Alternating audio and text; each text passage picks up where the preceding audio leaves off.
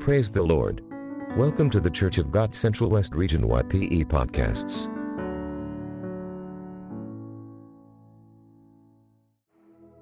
सर्वशक्तिमान परमेश्वर की महिमा हो उसके द्वारा मिले इस अवसर को बहुमूल्य समझते हुए हृदय की गहराई से मैं धन्यवाद करता हूँ साथ ही साथ हमारे church of God central west region Mumbai के यूथ डिपार्टमेंट के डायरेक्टर पास्टर बेंजी मैथ्यू और उनकी टीम का मैं हृदय से धन्यवाद करता हूँ, जिनके अथक प्रयास से तैयार किए गए इस ऐप के माध्यम से सुसमाचार, प्रचार तथा परमेश्वर के जीवित वचन की मनादी की जा सके, ताकि बहुत से लोग अपने पापों से मन फिराकर परमेश्वर के राज्य के वारिस बन सकें।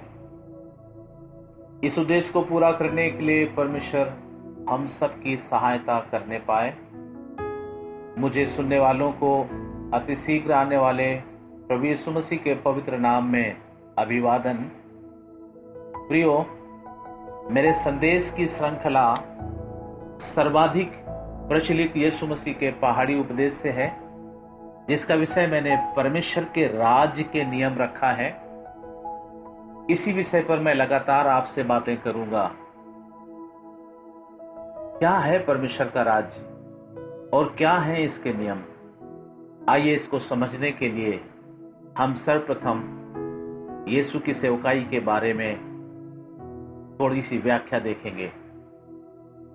प्रियो, शैतान द्वारा यीशु की परीक्षा लिए जाने के बाद और हेरोदेस संतिपास द्वारा यूहन्ना बपतिस्वदाता को जेल में डालने से पहले यीशु अपनी सेवकाई में लग चुका था। जिसका विवरण हम यूहन्ना की पुस्तक पहले अध्याय की 19 आयत से तीसरे अध्याय की 36 आयत में हम देख सकते हैं। प्रियो, यीशु की आरंभिक सेवकाई का भाग मती रचित सुसमाचार के चौथे अध्याय की बारहवीं आयत से मिलता है, जो पहाड़ी उपदेश तक लेकर जाता है। मत्ती ने पवित्र शास्त्र का वचन पूरा होने के रूप में कफरनहू में कार्य करने की तस्वीर अपने चार चेलों को चुनने तथा उसकी सेवकाई का सार और इससे प्रभावित होने वाले इलाकों को बताया है। प्रियो मतिरचित सुसमाचार, चौथे अध्याय की सत्रहवीं आयत के अनुसार, यीशु ने प्रचार करना और यह कहना आरंभ किया कि मन फिराओ, क्योंकि स्वर्ग का राज्य निकट आया है। यीशु लोगों को मन फिराने के लिए कहता था, जिसका मतलब है मन का परिवर्तन, अर्थात जिससे जीवन बदल जाए, क्योंकि मन ही सब वस्तुओं से अधिक धोखा देने वाला है। मन में ही असाध रोग लगा है, ऐसा पवित्र शास्त्र कहता है। इसलिए लोगों को मन फिराना बहुत ज़रूरी था, क्योंकि स्वर्ग का राज्य निकट आया था। ये राज्य उस समय आया नहीं था पर इसका आना निकट था। यह उनके लिए था जो परमेश्वर के राज्य में प्रवेश होने के लिए इच्छुक थे। मन फिराव बिल्कुल ज़रूरी था। इस मामले में यीशु के प्रचार का संदेश योहन्ना बपतिस्वा दाता योहन्ना बपतिस्वा द्वारा योहन्ना बपतिस्वा दाता द्वारा की गई पहली घोषणा को आगे बढ़ाता है, जो कि मत्ती रचित सुसमाचार तीसरे अध्याय की दूसरे आयत में लिखा है, और बाद में अपने चेलों द्वारा भी यीशु मसीह घोषणा करता है इस बात की कि परमेश्वर के राज्य का सुसमाचार के खातिर मन फिराओ। यीशु पवित्र सांस से उपदेश देता था, परंतु वो राज्य का सुसमाचार भी प्रचार करता था। सुसमाचार का अर्थ, खुशी की खबर। राज्य अभी भी पूरी तरह से प्रकट रूप में नहीं था, प्रियो। परंतु यह निकट ही था और शीघ्र आने वाला था। इसलिए यीशु यह संदेश तब तक सुनाता रहा जब तक वो ऊपर उठाया न गया और वो परमेश्वर के राज्य की बातें करता रहा। हम इस भाग को प्रेरितों के काम की पुस्तक पहले अध्याय, दूसरी और तीसरी आयत में पा सकते हैं। वो केवल उपदेश और प्रचार ही नहीं कर रहा था, बल्कि लोगों की हर प्रकार की बीमारी और दुर्बलताओं को भी दूर कर रहा था प्रियो।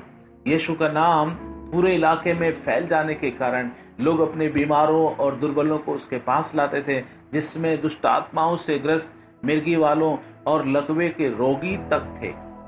यीशु की प्रसिद्धि का एक और परिणाम यह हुआ कि लोगों की भीड़ हर जगह उसके पीछे चलने लगी थी प्रियो। ये भीड़ केवल गलील से ही नहीं, बल्कि फलस्तीन के सारे भागों से होती थी। जैसा कि मतिर शिशु समाचार चौथे अध्याय की तेईस और चौबीस और पच्चीस आयत में हम पढ़ते हैं। मैं आपके लिए उसको पढ़ना चाहूँगा। और यीशु सारे गलील में फिरता हुआ उनकी सभाओं में उपदेश करता और राज्य का सुसमाचार प्रचार करता और लोगों की हर प्रकार की बीमारी और दुर्बलता को दूर करता रहता। और सारे सूर्या में उसका यश फैल गया और लोग सब बीमारों को जो नाना प्रकार की बीमारियों और दुखों में झगड़े हुए थे और जिनमें दुष्ट आत्माएँ थी और मिर्गी वालों और झोले के मारे हुओं को उसके पास लाए और उसने उन्हें चंगा किया। और गलील और दिका पुलिस और यरूशलेम और यहूदिया से और यर्दन के पार से भीड़ की भीड़ उसके पीछे हो लेती थी। लॉर्ड पहाड़ी उपदेश का आरंभ आवश्यक बातों के बजाय धन्य वचनों के साथ होता है। फिर ये धार्मिकता के ऊँचे पैमाने तक पहुँचता है प्रियो। जो शास्त्रियों और फरीसियों की धार्मिकता से ऊपर है। परंतु यह अनुग्रह से भरा हुआ, पवित्र तथा व्यवहारिक है। इसके साथ ही साथ यीशु की अधिकारात्मक शिक्षाओं में महान आदेश का पूर्वाभास भी है। प्रेरितों को अपने अंतिम आदेश में यीशु ने उन्हें सब जातियों के लोगों को चेला बनाने और उन्हें वे सब बातें मानना सिखाने की आज्ञा दी, जिसकी उसने उन्हें आज्ञा दी थी। मती समाचार 28 के 18 से 20 में हम पढ़ते हैं, यीशु ने उनके पास आकर कहा कि स्वर्ग और पृथ्वी का सारा अधिकार मुझे दिया गया है इसलिए तुम जाकर सब जातियों के लोगों को चेला बनाओ और उन्हें पिता और पुत्र और पवित्र आत्मा के नाम से बपतिस्मा दो और उन्हें सब बातें जो मैंने तुम्हें आज्ञा दी है मानना सिखाओ। और देखो, मैं जगत के अंत तक सदैव तुम्हारे संग प्रियो, यही एक प्रचार का माध्यम है जिसके द्वारा हम परमेश्वर के राज्य अर्थात कलिशिया में लोगों को प्रवेश करने का अवसर दे सकते हैं। तथा राज्य में प्रवेश हुए लोगों को परमेश्वर के राज्य के नियम के माध्यम से उन्हें परमेश्वर की महिमा के लिए हम तैयार कर सकते हैं। प्रियो, ये परमेश्वर का राज्य अर्थात कलिसिया, जो इस संसार में प्रभु यीशु मसीह ने, जो कि पतरस को वायदा देकर के बोलता है कि मैं इस चट्टान पर स्वयं यीशु मसीह इस कलिसिया का नींव का पत्थर बन गया। उसमें कलिसिया की स्थापना प्रेरितों के द्वारा करने के लिए वायदा किया और कहा इस कलिसिया में अधोलोक के फाटक प्रगल प्रबल, नहीं हो पाएँगे प्रियो। कलिसिया रूपी राज्य की स्थापना के बारे में ही प्रभु यीशु मसीह प्रचार कर रहे थे। अर्थात इस राज्य में प्रवेश करने के लिए लोगों को अपने पापों से मन फिराना बहुत ज़रूरी था। इसलिए यीशु मसीह का संदेश या यीशु मसीह का प्रचार मन फिराव से आरंभ हुआ और अंतिम समय तक यीशु मसीह के उठा लिए जाने के समय भी यीशु मसीह ने इसी मन फिराव के विषय में प्रचार किया। और ये प्रेरितों के काम की पुस्तक दूसरे अध्याय में जब पवित्र आत्मा आता है, उस समय पत्रस जब प्रचार करता है और पहले ही संदेश में तीन हज़ार लोग उद्धार प्राप्त करके कलिसिया में मिल जाते हैं, अर्थात उसी समय कलिसिया की स्थापना होती है, अर्थात परमेश्वर का राज। प्रियो, इस राज्य के नियम इन दो वचनों पर आधारित है। कौन से? मत्ती रचित सुसमाचार, सातवें अध्याय की 24 और 26 आय। ध्यान से हम इसको देखेंगे। इसलिए जो कोई मेरी ये बातें सुनकर उन्हें मानता है वो उस बुद्धिमान मनुष्य के समान ठहरेगा जिसने अपना घर चट्टान पर बनाया है। कहने का तात्पर्य, जो कोई मेरी ये बातें सुनकर उन्हें मानता है, सुनकर मानता है, वो उस बुद्धिमान मनुष्य के समान ठहरेगा जिसने अपना घर चट्टान पर बनाया है। प्रियो 26 आया परंतु जो कोई मेरी ये बातें सुनता है और उन पर नहीं चलता वो उस निर्बुद्धि मनुष्य की नाई ठहरेगा जिसने अपना घर बालू पर बनाया। प्रियो, इस विषय को हम मुख्य चार भागों में विभाजित करना चाहते हैं। पहली बात, पहाड़ी उपदेश में से ही हम बात करेंगे आपसे लगातार। और इस पहाड़ी उपदेश को, जो कि संसार में बहुत प्रचलित है, अर्थात मती रचित सुसमाचार, पांचवा अध्याय, छठवां और सातवां अध्याय। उन इन तीनों अध्यायों को चार भागों में विभाजित किया है। पहला, राज्य के नागरिकों का चरित्र और संसार के साथ उनका संबंध। ये मतिरचित सुसमाचार पाँचवें अध्याय की पहली आयत से लेकर सोलह आयत तक हम इसको देखेंगे। दूसरा भाग, राज्य की धार्मिकता का ऊँचा स्तर।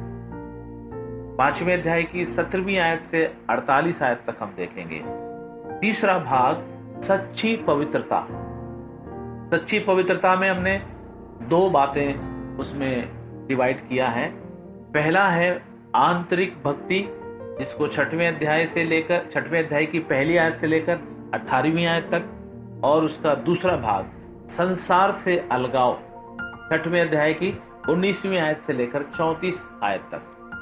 फिर अंतिम भाग, जो चौथा भाग है, विश्वास से लिए गए उचित निर्णय। सातवें अध्याय तो हम पूरा इसको ले सकते हैं और इसमें दो दो विकल्प भी बताए गए हैं प्रियो। चुनाव हमारा है, चुनाव सुनने वालों का है। तो प्रियो, आज हम इतना ही कहकर समाप्त करना चाहेंगे। इसलिए मुख्य बात, जो कि यीशु मसीह ने लोगों को बोली मन फिराओ, क्योंकि परमेश्वर का राज्य निकट आया है। और ये राज्य कलिसिया है। कलिसिया में पाए जाने वाले लोग जो परमेश्वर के राज्य के नागरिक कहलाते हैं, उनका चरित्र कैसा होना चाहिए, उनका स्वभाव कैसा होना चाहिए, संसार के साथ उनका संबंध कैसा होना चाहिए, उनकी धार्मिकता कैसी होनी चाहिए, उनकी पवित्रता कैसी होनी चाहिए, उनका मन का स्वभाव कैसा होना चाहिए, संसार से कैसे उन्हें अलगाव रखना है और कैसे विश्वास से इस संसार में उन्हें कई बातों के लिए निर्णय लेना है इसी बात पर हम अगले संदेश में आपसे बातचीत करेंगे प्रभु आपको आशीष देने पाए God bless you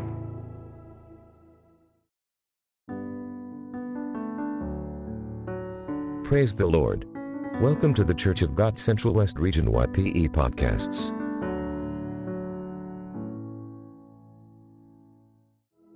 परमेश्वर पिता का धन्यवाद हो कि उसने हम सबको अपने अनुग्रह में अब तक संभाला है। प्रियो, एक बार फिर आपसे वचनों के माध्यम से रूबरू होने के लिए जो परमेश्वर ने अवसर दिया, उसके लिए भी हम दिल से धन्यवाद करते हैं। प्रिय श्रोताओं, अतिशीघ्र आने वाले मसीसु के पवित्र नाम में सब कुछ है। मसीह की जैसा कि हम यीशु मसीह के पहाड़ी उपदेश के अंतर्गत परमेश्वर के राज्य के नियम नामक विषय पर ध्यान कर रहे थे, जिसमें हम यीशु मसीह की आरंभिक सेवकाई तथा राज्य के नियम के विभाग तक सुन चुके थे पिछले दिन में। प्रियो राज्य के नियमों पर विचार करने के पहले हम इस बात को समझेंगे कि राज्य क्या है। इसकी स्थापना कैसे की गई? इसमें कौन प्रवेश कर सकता है? तथा इस राज्य पर प्रभुता किसकी है? प्रिय सुनने वालों, जैसा कि कल आपने सुना था, यीशु ने पृथ्वी पर अपनी सेवकाई परमेश्वर के राज्य के आने के प्रचार से आरंभ किया और राज्य के प्रचार से समाप्त भी की। उसने ये संकेत दिया था कि उसके द्वारा स्थापित कलीसिया इस संसार में परमेश्वर के राज्य के रूप में होगी। इस प्रकार, इस अर्थ में वो परमेश्वर के राज्य की तुलना अपनी कलीसिया से कर पाया। मती रचित सुसमाचार, सोलह अध्याय और उसकी सोलहवीं, सत्रहवीं और अठारहवीं आयत में हम देखते हैं। मैं आपके लिए पढ़ना चाहूँगा। मतरेची सुसमाचार, सोलवा अध्याय, उसकी सोलह, सत्रह, अठारह।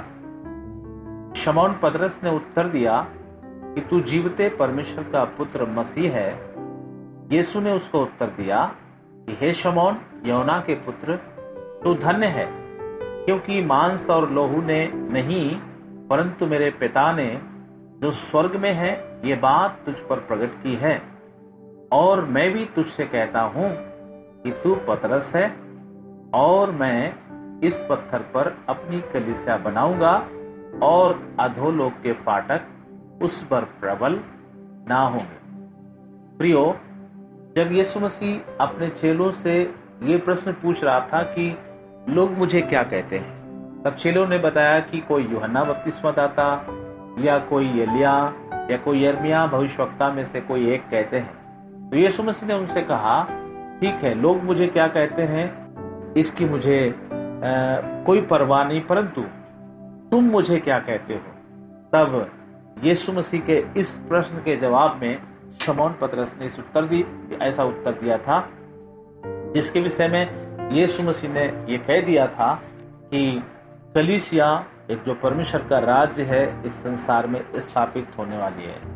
अर्थात इस कलिसिया की स्थापना मसीह ने अपनी प्रतिज्ञा को पूरा करने के लिए अपने पुनरुत्थान के बाद पिंते कुश के दिन की थी प्रियो। प्रेरितों के काम दूसरे अध्याय में हम सब जानते हैं इस बात को। उसने इसे कैसे स्थापित किया? आइए हम इस बात को देखेंगे। पहली बात, सुसमाचार प्रचार के द्वारा कलिसिया स्थापित की गई। इस ऐतिहासिक दिन का आरंभ प्रेरितों पर पवित्र आत्मा के उंडेले जाने से हुआ था प्रियो।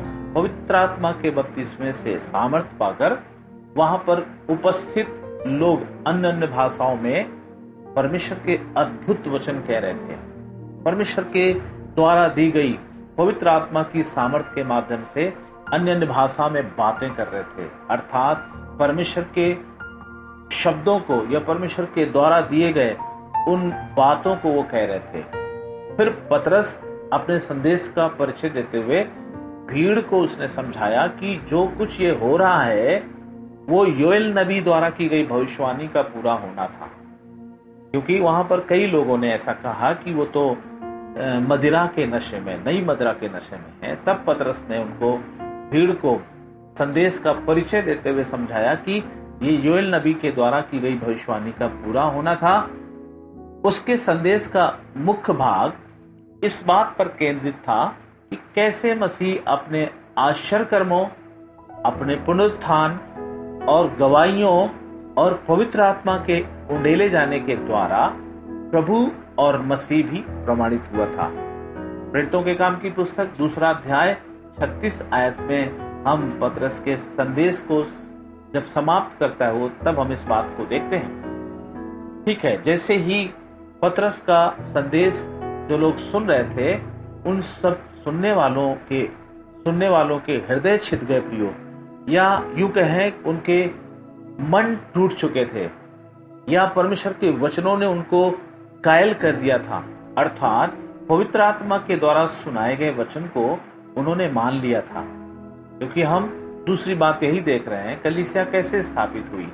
अर्थात पहली बात हमने देखा, सुसमाचार प्रचार द्वारा, और दूसरी बात उस सुसमाचार की आज्ञा का पालन जिन लोगों ने किया, अर्थात उन्होंने सुनाए गए वचन को मान लिया, क्योंकि परमेश्वर का वचन जीवित और प्रबल और हर एक दो धारी तलवार से भी बहुत चोखा है, और जीव और आत्मा को और गांठ गांठ और गूदे गूदे को अलग करके वार पार छिपता है और मन की भावनाओं और विचारों को जांचता है। ये भाग इब्रानियों की पत्री चौथे अध्याय उसकी बारहवीं आयत में मिलेगा।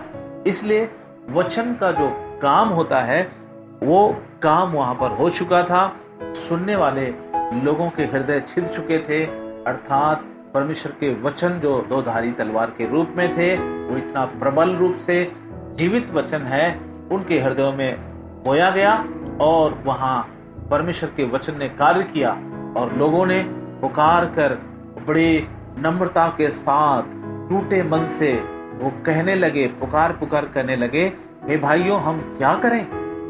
प्रेतों के काम की दूसरा अध्याय की पुस्तक प्रेतों काम पुस्तक दूसरे अध्याय की सैतीस आयत में ये बात वे पूछते हैं। तब पत्रस उन्हें ये उत्तर देता है कि, मन फिराओ, और तुम में से हर एक अपने अपने पापों की क्षमा के लिए यीशु मसीह के नाम से बपतिस्मा ले तो तुम पवित्र आत्मा का दान पाओगे। और उसी दिन प्रियो, लगभग तीन हज़ार मनुष्यों ने वचनानुसार बपतिस्मा लेकर प्रेरितों के साथ मिल गए। इस प्रकार कलीसिया या यू कहे कि परमेश्वर के राज्य की स्थापना हो चुकी थी। पवित्र आत्मा, जिसके विषय में यीशु मसीह ने प्रॉमिस किया था कि तुम यरूशलेम में ठहरे रहना और जब तक वो ना आए, तब तक तुम ठहरे रहना। उन लोगों ने यीशु मसीह की आज्ञा का पालन किया और पवित्र आत्मा के आने तक उन्होंने इंतज़ार किया, एक साथ प्रार्थना में लगे हुए थे। पवित्र आत्मा परमेश्वर के वायदे के अनुसार जो यीशु मसीह ने किया था कि मैं जाता हूँ, तुम्हारे लिए एक सहायक भेजूँगा तो वे तुम्हें सब मार्गों में, सब सत्य के मार्ग में अगुवाई करेगा।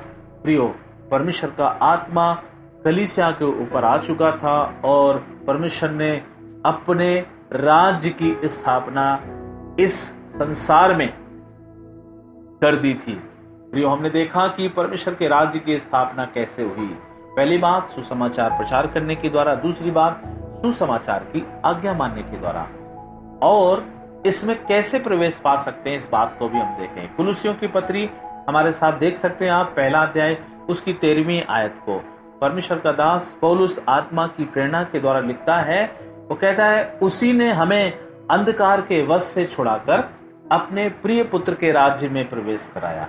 प्रियो, नए नियम में कलिसिया को कई नामों से चित्रित किया गया है। ये अलग अलग चित्रण हमें उलझाते नहीं है।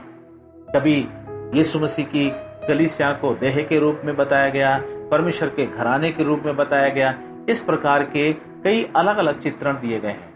तो ये हर एक बातें जो अलग अलग नाम दिए गए, वे हमें और आपको उलझाते नहीं है। बल्कि उस ईश्वरीय संगठन के संयुक्त स्वभाव को दर्शाने के लिए एक दूसरे से मेल भी खाते हैं प्रियो। क्रूस के द्वारा दी गई नया नियम की मसीह की कलिसिया की महिमा इसमें पाए जाने वाले पवित्र कामों की बहुतायत में है। हाले निसंदेह, पवित्र आत्मा की इच्छा है कि कलिसिया को राज्य के रूप में देखें हम। पौलुस ने मसीह में परिवर्तन पौलुस ने मसीह में मन परिवर्तन को अंधकार के राज्य से मसीह के राज्य में बदलना कहा है। इसलिए वहाँ पर लिखा है, उसी ने हमें अंधकार के वश से छुड़ाकर अपने प्रिय पुत्र के राज्य में प्रवेश कराया, अर्थात कलीसिया में, जो मसीह का राज्य है, उसमें हम सबको प्रवेश कराया है। प्रियो, बाइबल में राज शब्द का इस्तेमाल कई संदर्भों में हुआ है। पहली बात, इसका इस्तेमाल पृथ्वी के सांसारिक व सरकारी प्रबंधन के लिए भी किया जाता है। दूसरी बात, पुराने नियम में परमेश्वर ने इसराइल को अपनी चुनी हुई प्रजा को अपने राज्य के रूप में पहचान दी थी। तीसरी बात हम देखेंगे, स्वर्ग को मसीह के अनंत राज के रूप में भी बताया गया है। चौथी बात, कलिसिया के लिए भी इसका प्रयोग हम देख रहे हैं। पांचवी बात, इसका इस्तेमाल शैतान के, यानी राज्य का इस्तेमाल शैतान के नियंत्रण के लिए भी किया जाता है। जो उसकी सामर्थ्य को शैतान का राज्य भी कहा गया है। जिस तरह इन सभी राज्यों के नागरिकों या इसमें रहने वालों के लिए कुछ नियम और कानून होते हैं, उसी प्रकार कलिसिया रूपी परमेश्वर के राज्य में रहने वाले नागरिकों के कुछ नियम और कानून हैं, जिनका हम सही रीति से पालन करने के द्वारा इसकी नागरिकता को हम बनाए रख सकते हैं। प्रियो, परमेश्वर के राज्य के नियमों को जानने से पहले हमें इसकी विशेषताओं को जानना बहुत ज़रूरी है। पहली विशेषता को हम देखेंगे। कलिसिया शारीरिक या सांसारिक नहीं, बल्कि एक आत्मिक राज्य है। हाँ प्रियो, पहली विशेषता जो कलिसिया के है, परमेश्वर के राज्य की है, वो परमेश्वर का राज्य आत्मिक राज्य है, जिसमें हम सब उसी प्रक्रिया के द्वारा, जबकि प्रेरितों के काम की पुस्तक में, दूसरे अध्याय में, तीन हज़ार लोगों ने जिस प्रक्रिया के द्वारा उसमें प्रवेश पाया, हम और आप भी उसी प्रक्रिया के द्वारा इस आत्मिक राज्य में प्रवेश पा चुके हैं। तो ये कलिसिया जो है, आत्मिक राज्य है। परमेश्वर का राज्य की विशेषता, पहली विशेषता है, ये आत्मिक राज्य है। जिस समय पिलातुस ने यीशु से यह सवाल पूछा, क्या तू यहूदियों का राजा है? तब यीशु ने उसे जवाब में कहा था, प्रियो, कि मेरा राज्य इस जगत का नहीं। यदि मेरा राज्य इस जगत का होता तो मेरे सेवक लड़ते कि मैं यहूदियों के हाथ सौंपा ना जाता। परंतु अब मेरा राज्य यहाँ का नहीं परंतु स्वर्गीय राज्य के विषय में यीशु मसीह ने उन्हें बताया यहूदियों को। पहली बात, कलिसिया रूपी आत्मिक राज्य का मुख्यालय पृथ्वी पर नहीं, बल्कि स्वर्ग में है, क्योंकि सर्वसत्ता संपन्न राजा मसीह स्वर्ग में परमेश्वर के दाहिने विराजमान है, प्रियो। वो कलिसिया रूपी परमेश्वर के राज्य पर प्रभुता समय के अंत तक करता रहेगा। उसके बाद राज्य को पिता के हाथ में सौंप देगा। पहला क्रंथियों पंद्रह अध्याय, उसकी चौबीस हाथ में ऐसे लिखा हुआ है। इसलिए मसीही वे लोग हैं जिन्होंने यीशु को प्रभु मानकर परमेश्वर के राज्य में प्रवेश पा लिया है।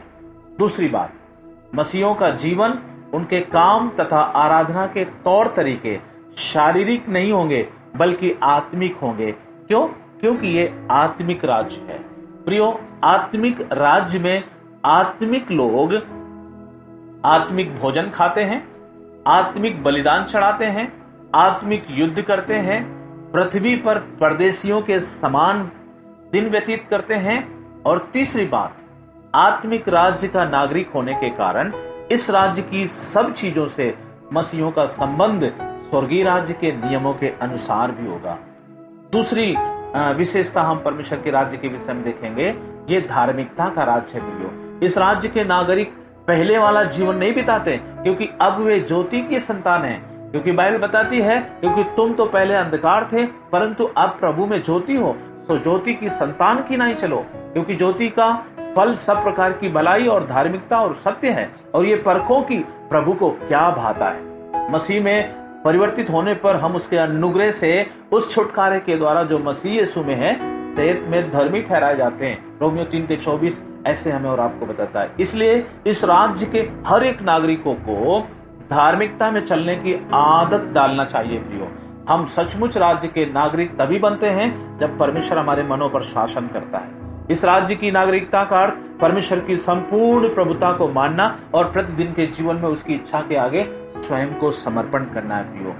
अगली तीसरी और अंतिम विशेषता को हम देखेंगे। ये अनंत राज्य है। कलिसिया परमेश्वर का अनंत राज्य है। ये स्थायी नहीं है, परंतु हमेशा हमेशा तक बना रहने वाला राज्य है प्रियो। इसके विषय दानियल की भविष्यवाणी थी कि स्वर्ग का स्वर्ग का परमेश्वर एक ऐसा राज्य उदय करेगा जो अनंत काल तक न टूटेगा। और न वो किसी दूसरी जाति के हाथ में किया जाएगा, वरन वो उन सब राज्यों को चूर चूर करेगा और उनका अंत कर डालेगा और वो सदा स्थिर रहेगा। दूसरे अध्याय की चौवालीस आयत में ऐसा लिखा है, मरियम को भी, अर्थात जिसके द्वारा यीशु मसीह ने इस संसार में जन्म लिया, मरियम को इस राज्य के बारे में जिस पर मसीह को शासन करना था, स्वर्गदूत जिब्राइल ने क्या कहा था, वो महान होगा और परम प्रधान का पुत्र कहलाएगा और प्रभु परमेश्वर उसके पिता दाऊद का सिंहासन उसको देगा, और वो याकूब के घराने पर सदा राज्य करेगा, और उसके राज्य का अंत ना होगा। यीशु ने इस राज्य को स्थापित करने के पहले प्रतिज्ञा की थी। इस राज्य पर अधोलोक के फाटक प्रबल नहीं होंगे। मध्य समाचार सोलह के अठारह में हम देख चुके हैं। प्रियो, इब्रानियों का लेखक भी परमेश्वर के राज्य का वर्णन एक ऐसे राज्य के रूप में करता है जिसे हिलाया नहीं जा सकता है। हालेलुया, प्रभु के नाम की स्तुति हो। प्रियो, जब हम और आप ऐसे राज्य के नागरिक होने की धन्यता प्राप्त कर चुके हैं तो आओ हम इस राज्य के नियमों का गंभीरता से पालन करें, परमेश्वर हम सबकी सहायता करने पाए। आइए हम अब आगे इस राज्य के मुख्य विषयों को देखेंगे कि इस राज्य के नागरिकों का चरित्र और संसार के साथ उनका संबंध कैसा होगा। राज्य की धार्मिकता का ऊँचा स्तर क्या है, इसकी पवित्रता क्या है, और विश्वास के लिए, विश्वास से लिए गए निर्णय, जो उचित निर्णय है, वो कैसे होंगे प्रभु, आप सबको आशीषित करने पाए God bless you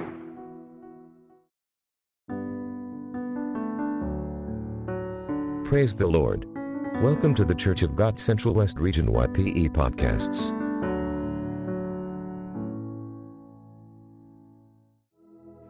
सर्वशक्तिमान, सर्वज्ञानी और सर्वसामर्थी त्रिएक परमेश्वर की स्तुति हो।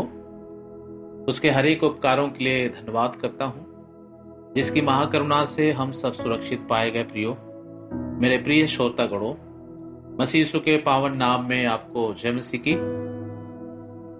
प्रियो, पिछले दिन हमने परमेश्वर के राज्य का अर्थ तथा इसकी स्थापना और इस राज्य में प्रवेश करने के ढंग और उसके साथ ही साथ इस राज्य की विशेषताओं के बारे में भी हम सुन चुके हैं। आइए हम शिक्षा को आगे सुनते हैं। पवित्र शास्त्र के नए नियम के भाग में दूसरा ग्रंथियों पाँचवें अध्याय की सत्रहवीं आयत में इस प्रकार लिखा है कि यदि कोई मसीह में है तो नई सृष्टि है, पुरानी बातें बीत गई हैं, देखो, सब नई हो गई हैं। इस आयत को मैंने इस प्रकार से भी समझा है कि यदि कोई मसीह में है तो वो नए गुणों वाला व्यक्ति है। उसकी पुरानी अवगुण वाली बातें सब चली गई। देखो, अब उसमें नए गुणों वाली बातें आ गई हैं। अर्थात, एक मसीह होने के नाते हम सब पुराने मनुष्यत्व से वापस आते हुए नए मनुष्यत्व में आ चुके हैं प्रियो। इसलिए हमारी ज़िंदगी में सब कुछ नया हो चुका है। प्रियो, कलिसिया अर्थात परमेश्वर का राज ऐसे लोगों का समूह है जिन्हें मसीह द्वारा नया बनाया गया है।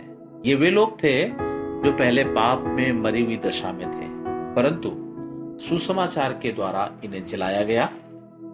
जैसा कि कुलुसियों की पत्री दूसरे अध्याय की तेरहवीं आयत में हम देखते हैं।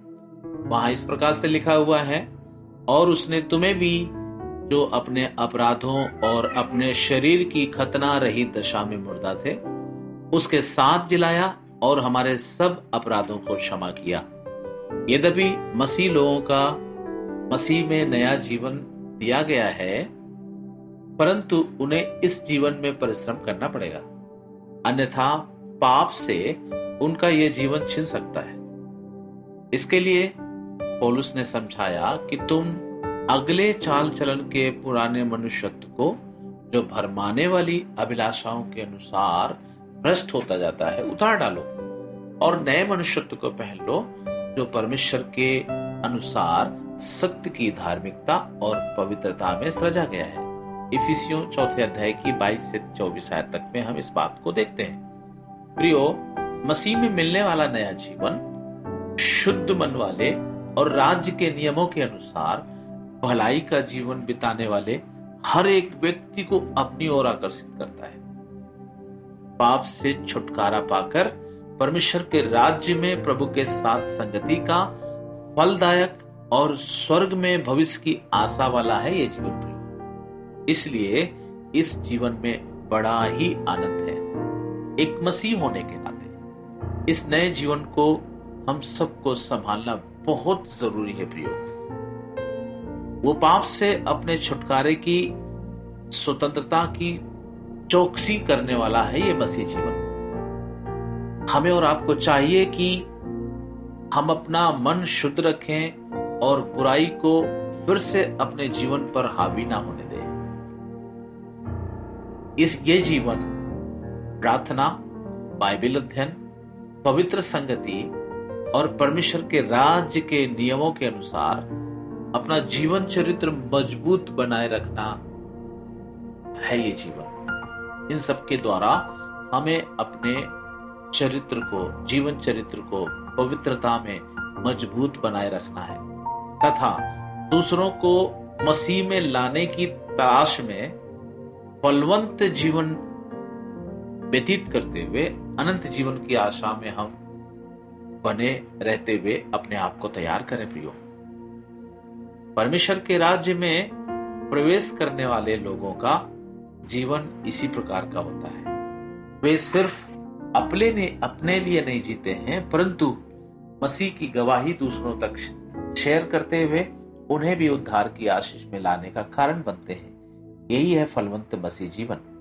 आइए हम देखते हैं परमेश्वर के राज्य में जितने लोग प्रवेश कर चुके हैं, उस राज्य के नियम क्या क्या है? जैसे कि हम पिछले दोनों दिनों में हमने देखा था, इस राज्य के नियम के बारे में मैंने आपसे बताया था कि चार भाग हमने इस राज्य के नियमों को चार भागों में बांटा है। पहला भाग या पहला नियम को हम देखना चाहेंगे। परमेश्वर के राज्य के नियम का पहला भाग। पहला भाग है, राज्य के नागरिकों का चरित्र और संसार के साथ उनका संबंध। मतिरचित सुसमाचार पाँचवें अध्याय के पहली आयत से लेकर के सोलहवीं आयत तक। राज्य के पहले नियम को हम दो भागों में देखेंगे। अर्थात, पहला, नागरिकों का चरित्र, जिसको पहाड़ी उपदेश में धन्य वचन के नाम से जाना जाता है। और दूसरा भाग संसार के साथ इस राज्य में प्रवेश करने वाले नागरिकों का संबंध कैसा है उनके साथ? जिसे पहाड़ी उपदेश में नमक और ज्योति नामक शीर्षक दिया गया है। अर्थात राज्य के नागरिकों को नमक और ज्योति से तुलना की गई है, या उनको एक संज्ञा दी गई है।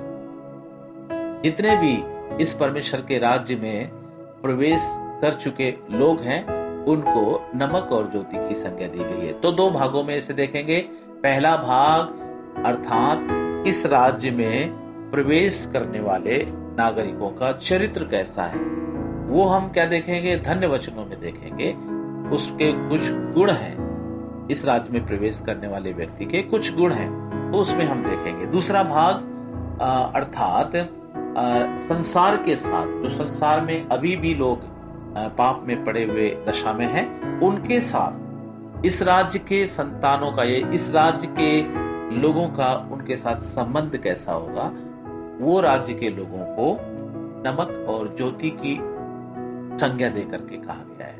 तो हम दोनों बातों को देखेंगे। सर्वप्रथम हम राज्य के नागरिकों के चरित्र के पहले गुण को देखने जा रहे हैं। मत्ती रचित सुसमाचार, पांचवा अध्याय, उसकी तीसरी आयत में इस प्रकार से लिखा है, धन्य है वे जो मन के दीन है, क्योंकि स्वर्ग का राज्य उन्हीं का है। प्रियो, हम सबसे पहले धन्य का अर्थ समझ लें। धन्य का अर्थ लैटिन भाषा में बीटस। उसका मतलब यह है हिंदी में, लैटिन भाषा में धन्य का अर्थ है बीटस, या उसको बीटस शब्द दिया गया है। तो उसका मतलब होता है परम सुख। कई लोगों ने उसका धन्य का मतलब प्रसन्न चित्त किया है कि जो सबसे प्रसन्न चित्त व्यक्ति है। लेकिन उस अर्थ से भी ज़्यादा मैं आ, इस बात को समझूँगा कि धन्य का मतलब है परम सुख। सामान्य सुख से कहीं अधिक ऊँचा। यूनानी भाषा में जिसको मैकारियस कहा गया है मैकारियस अर्थात पूर्णतया संतुष्ट होना। प्राचीन यूनानी में यह शब्द जो है, उन लोगों के लिए कहा गया है जिन्होंने संपूर्ण आनंद प्राप्त किया था। अंग्रेज़ी शब्द प्रसन्नता अगर देखा जाए तो उसको हैप्पीनेस बोलते हैं, जिसमें पहला जो शब्द है हैप हैप सम्मिलित है, जिसका अर्थ है संयोग या भाग्य। प्रियो, मानवीय प्रसन्नता ऐसी चीज़ है जो अवसरों और जीवन के परिवर्तनों पर निर्भर करती है। जो जीवन तो दे सकती है लेकिन ये जीवन नष्ट भी कर सकती है। इसलिए मकारियस का अर्थ प्रसन्नता से कहीं अधिक अलग है, भिन्न है, क्योंकि प्रसन्नता एक ऐसे व्यक्ति का वर्णन करता है जिसके पास अच्छा सब कुछ है। एक धन्य व्यक्ति उस व्यक्ति को प्रकट करता है जिसे ईश्वर पूर्णतया रूप से, पूर्ण रूप से संतुष्ट करता है। अनुकूल परिस्थिति के कारण नहीं बल्कि इसका अर्थ यह है कि परमेश्वर मसीह के माध्यम से विश्वास करने वाले व्यक्ति को प्रेरित करते हुए उसे प्रतिकूल परिस्थिति में भी वो आनंद प्रदान करता है। समस्त मसीहों के लिए ये सभी विशेषताएँ प्रकट करने के लिए हैं प्रियो। वे व्यक्तिगत रूप से लागू करने वाली बातें हैं। ये वो सब कुछ है जो ना मुरझाने वाले परिधान है। या वस्त्र हैं, हम कह सकते हैं। ये गुण बहुत चुनिंदा है, प्रियो। ये पहाड़ी उपदेश बहुत फ़ेमस है। हर जगह, पूरे संसार में पहाड़ी उपदेश फ़ेमस है। अब हम आते हैं दीनता शब्द के लिए। धन्य है वे जो मन के दीन है। अर्थात, दीनता के लिए यूनानी शब्द टोकोस है, जिसका अर्थ है एक ऐसा व्यक्ति जो कुछ नहीं है, शून्य। अर्थात पूरी तरह से खाली है, कमज़ोर या असमर्थ। पहले हम इस बात को देखेंगे कि दीनता क्या नहीं है। एक जगह लूका रचित सुसमाचार में एक दृष्टांत दिया गया है, अठारह अध्याय, उसकी दस और बारह आयत तक में ऐसे कहा गया है, एक फरीसी व्यक्ति किस प्रकार से प्रार्थना करता है? कि दो मनुष्य मंदिर में प्रार्थना करने के लिए गए, एक फरीसी था और दूसरा चुंगी लेने वाला। फरीसी खड़ा होकर अपने मन में यूँ प्रार्थना करने लगा, हे परमेश्वर, मैं तेरा धन्यवाद करता हूँ कि मैं और मनुष्यों के समान अंधेर करने वाला, अन्यायी और व्यविचारी नहीं हूँ, और न इस चुंगी लेने वाले के समान हूँ। मैं सप्ताह में दो बार उपवास करता हूँ, मैं अपनी सब कमाई का दसवांश भी देता हूँ, परंतु चुंगी लेने वाले ने दूर खड़े होकर स्वर्ग की ओर आँख उठाना भी ना चाह पियो, वरन अपनी छाती पीट पीट कर कहा, हे परमेश्वर, मुझ पापी पर दया कर। यीशु ने कहा, मैं तुमसे कहता हूँ कि वो दूसरा नहीं, परंतु यही मनुष्य धर्मी ठहराया जाकर अपने घर गया, क्योंकि जो कोई अपने आप को बड़ा बनाएगा, वो छोटा किया जाएगा, और जो अपने आप को छोटा बनाएगा, वो बड़ा किया जाएगा। यही है दीनता का मतलब अर्थात अपने आप को परमेश्वर के सामने खाली करना, अर्थात वचन में, जैसे कि परमेश्वर के वचन में से हम पढ़ते हैं यशाय भविष्यता की पुस्तक में। अब हम देखेंगे, दीनता है क्या? अर्थात यशाय भविष्यता की पुस्तक, छाछठ अध्याय, उसकी दूसरी आयत में हम देखते हैं, परमेश्वर का वचन हमें इस प्रकार सिखाता है, परंतु मैं उसी की ओर दृष्टि करूँगा, जो दीन और खेदित मन का हो, और मेरा वचन सुनकर थरथराता हो। यशाया भविष्यता की पुस्तक सत्तावन, अध्याय उसकी पंद्रह में इस प्रकार लिखा है, क्योंकि जो महान और उत्तम और सदैव स्थिर रहता और जिसका नाम पवित्र है, वो यूँ कहता है, मैं ऊँचे पर और पवित्र स्थान में निवास करता हूँ और उसके संग भी रहता हूँ जो खेदित और नम्र है प्रियो। याकूब भी नए नियम में ऐसे लिखता है, चार के दस में, प्रभु के सामने दीन बनो तो वो तुम्हें सिरोमणि बनाएगा। प्रियो याद रखें, मन के तीन लोगों को ही स्वर्ग राज मिलेगा। इसलिए पहला जो धन्य वचन है, या यूँ कहिए कि परमेश्वर के राज्य में आने वाले नागरिकों का पहला गुण है कि वो मन के दीन होना चाहिए। यदि मन के दीन है तो स्वर्गीय राज उन्हीं का है। कंफर्म है प्रियो, इसलिए आइए अपने जीवन को समर्पित करें। यदि इस वचन को सुनने के कारण हमें और आपको ये पता चला कि हम मन में दीन नहीं है तो अभी भी हमारे पास समय है कि हम अपने मन में दीन हो जाएँ, ताकि इस राज्य के नागरिक होने के नाते हमारा चरित्र का, हमारे चरित्र का एक गुण, चरित्र के कई भाग हैं, कई गुण है इसमें। तो एक भाग हमने आज सीख लिया कि धन्य है वे जो मन के दीन है, क्योंकि स्वर्ग का राज का है। आइए समर्पण के साथ अपने जीवन को अर्पण करें। प्रभु, इस इन वचनों के द्वारा हम सबों को आशीष देने पाए। लगातार हम आपसे इसी विषय पर बात करेंगे। प्रभु, आशीष दे।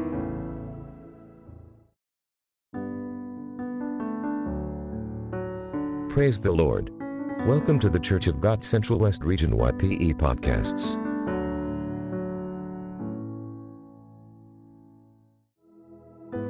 प्रभु की स्तुति हो।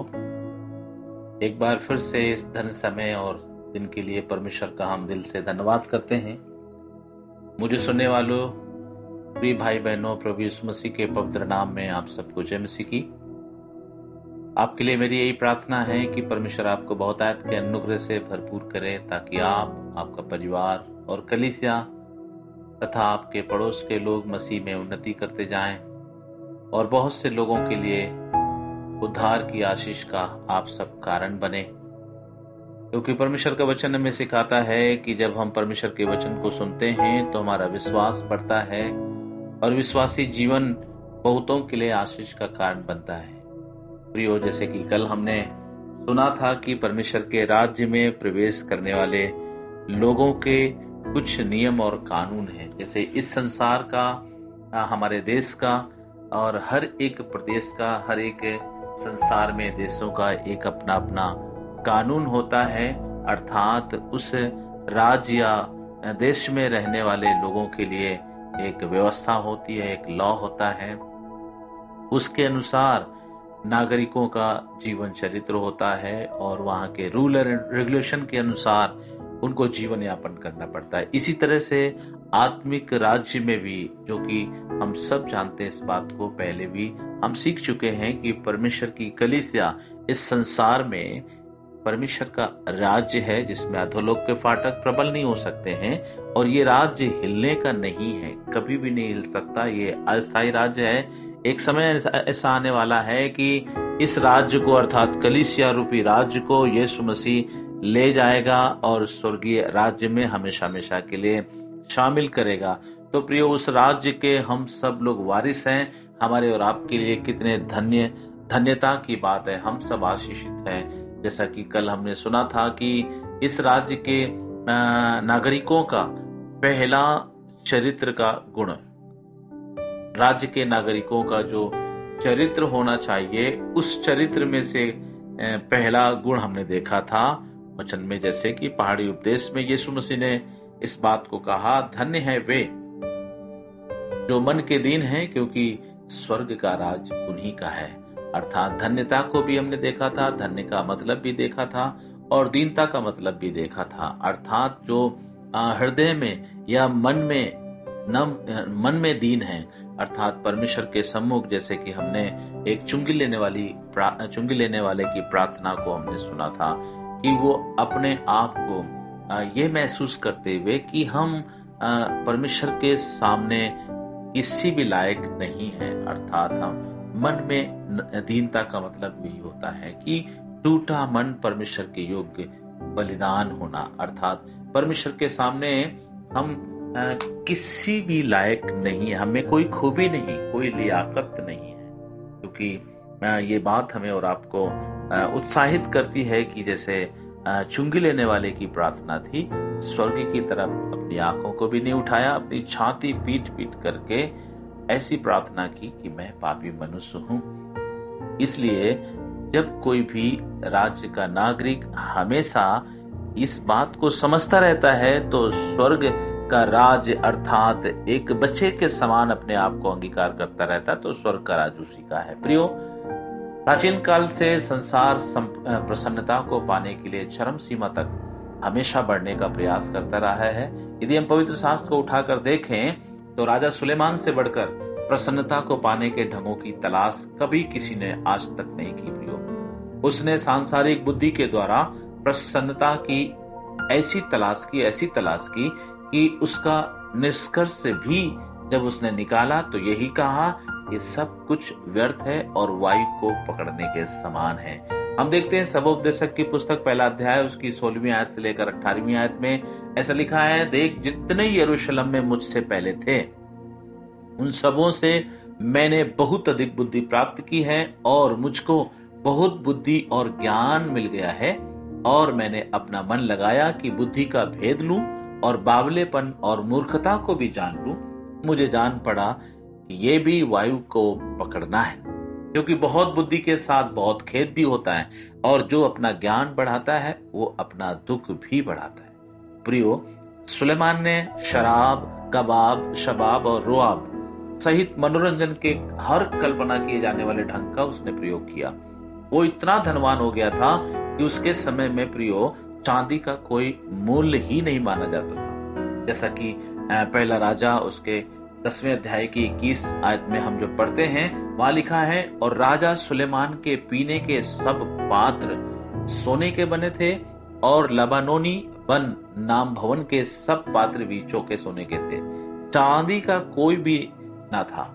सुलेमान के दिनों में उसका कुछ लेखा ना था। अर्थात चांदी का बिल्कुल मूल्य नहीं था। उसके किचन में प्रियो, प्रतिदिन नाना प्रकार की भोजन वस्तुएँ पकाई जाती थी। वो बैल, भेड़, बकरी हिरन चिकारे यखमूल और चरनी वाले पक्षी खाने के लिए वो बैठता था, ऐसा पहला राजा चार के तेईस और तेईस, बाईस और तेईस में लिखा हुआ है। वो ऐसी किसी भी चीज़ से इनकार नहीं करता था, जो उसे लगता था कि ये हमें आनंद देने वाली चीज़ है। उसने इन सबसे क्या सीखा प्रियो? कि सब कुछ व्यर्थ और वायु को पकड़ने के समान है।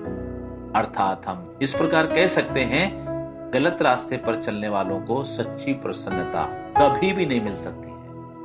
प्रियो, सच्ची प्रसन्नता, कीमत चुकाने को तैयार ना रहने वाले लोगों से प्रसन्नता हमेशा कोसों दूर रहेगी। इसके लिए हमें और आपको कीमत चुकानी पड़ेगी। हमें सच्ची प्रसन्नता का या परम सुख का रहस्य यीशु मसीह के पहाड़ी उपदेश में ही मिलता है, जिसमें प्रसन्नता की गारंटी मिलती है। अर्थात जिसे हम धन्य वचन के नाम से जानते हैं। जैसा कि कल हम सबने इस बात को देखा भी था।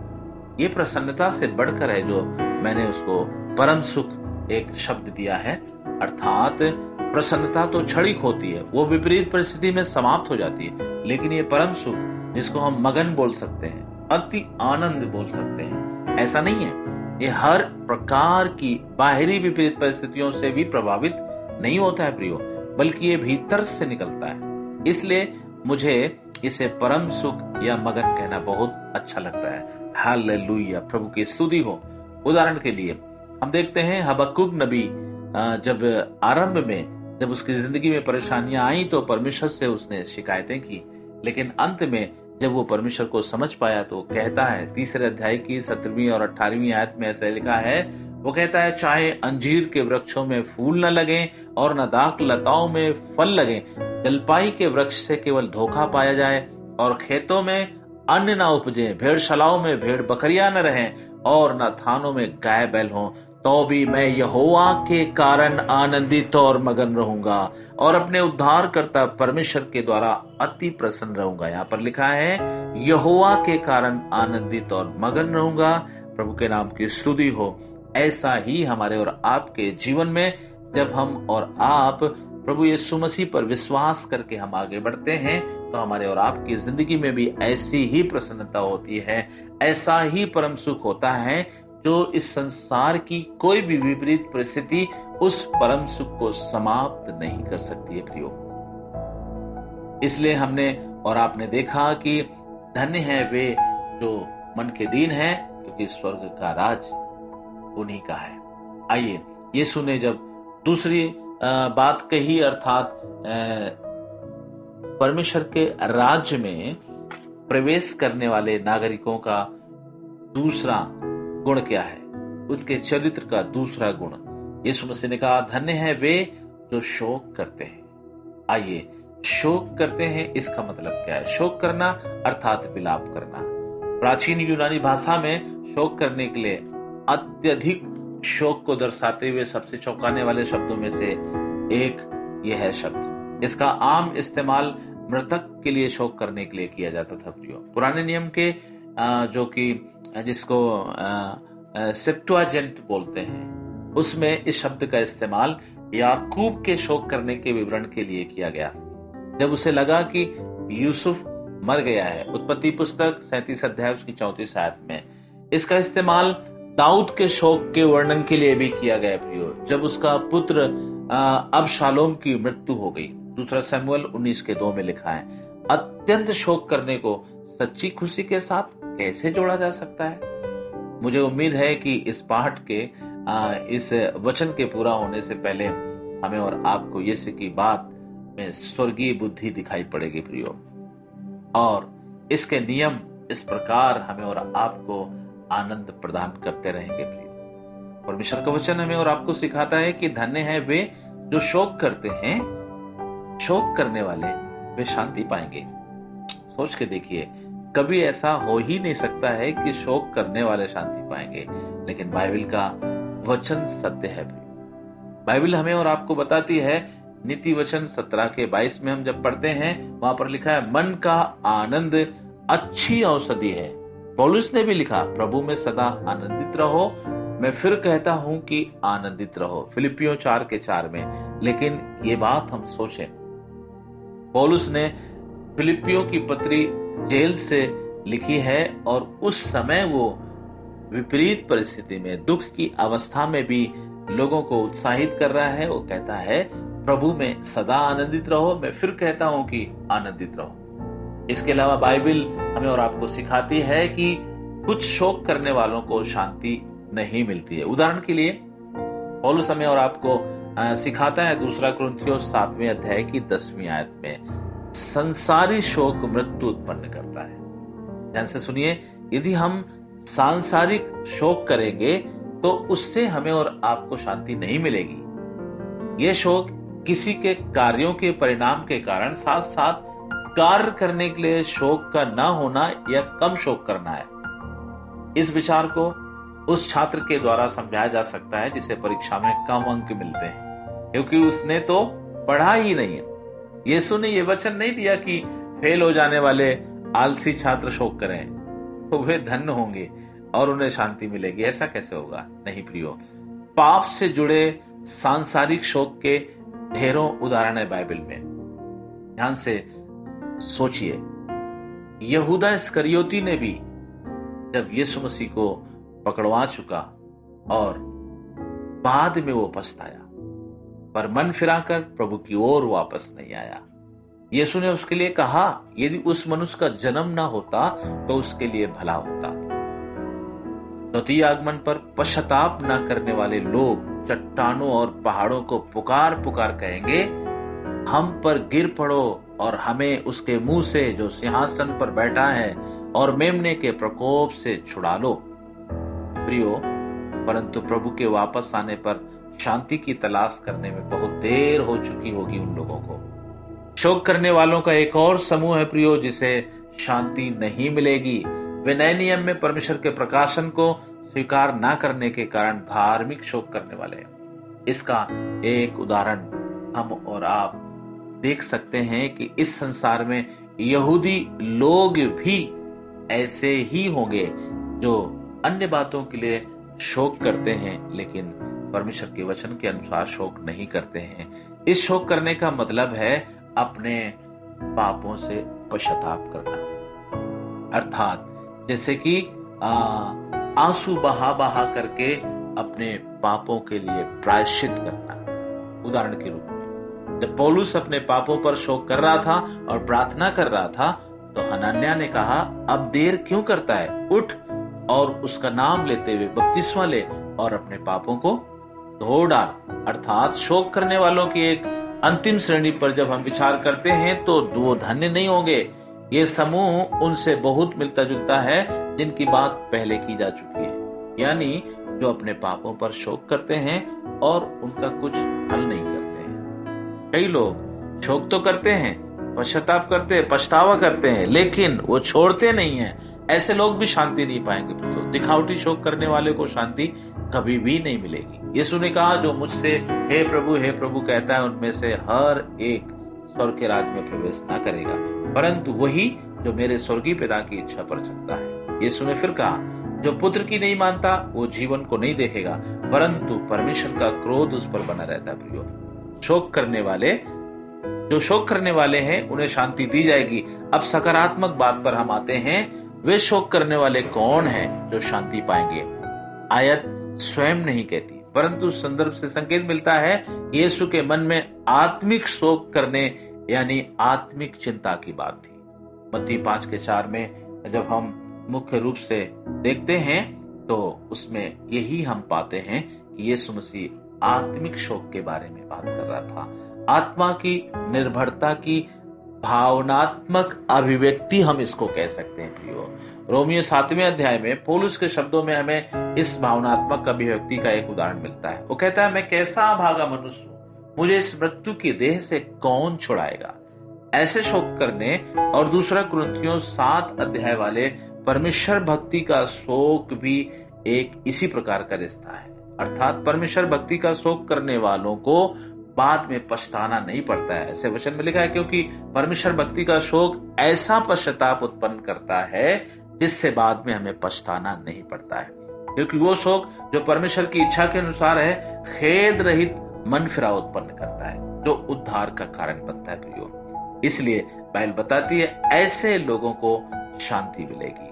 तो प्रभु, इस वचन के द्वारा आशीषित करे, दोनों गुण, पहला, धन्य है वे जो मन के दीन है, क्योंकि स्वर्ग का राज्य उन्हीं का है, अर्थात राज्य के नागरिक जब कभी भी परमेश्वर के चरणों में रहेंगे या राज्य में रहेंगे तो उन नियमों को ध्यान करते हुए अपने जीवन को करेक्ट करेंगे, सुधार करेंगे।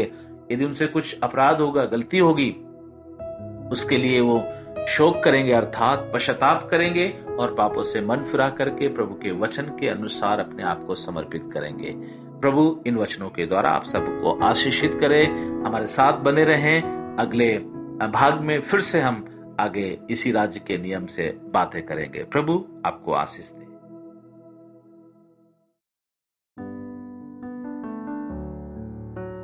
Praise the Lord. Welcome to the Church of God Central West Region YPE podcasts.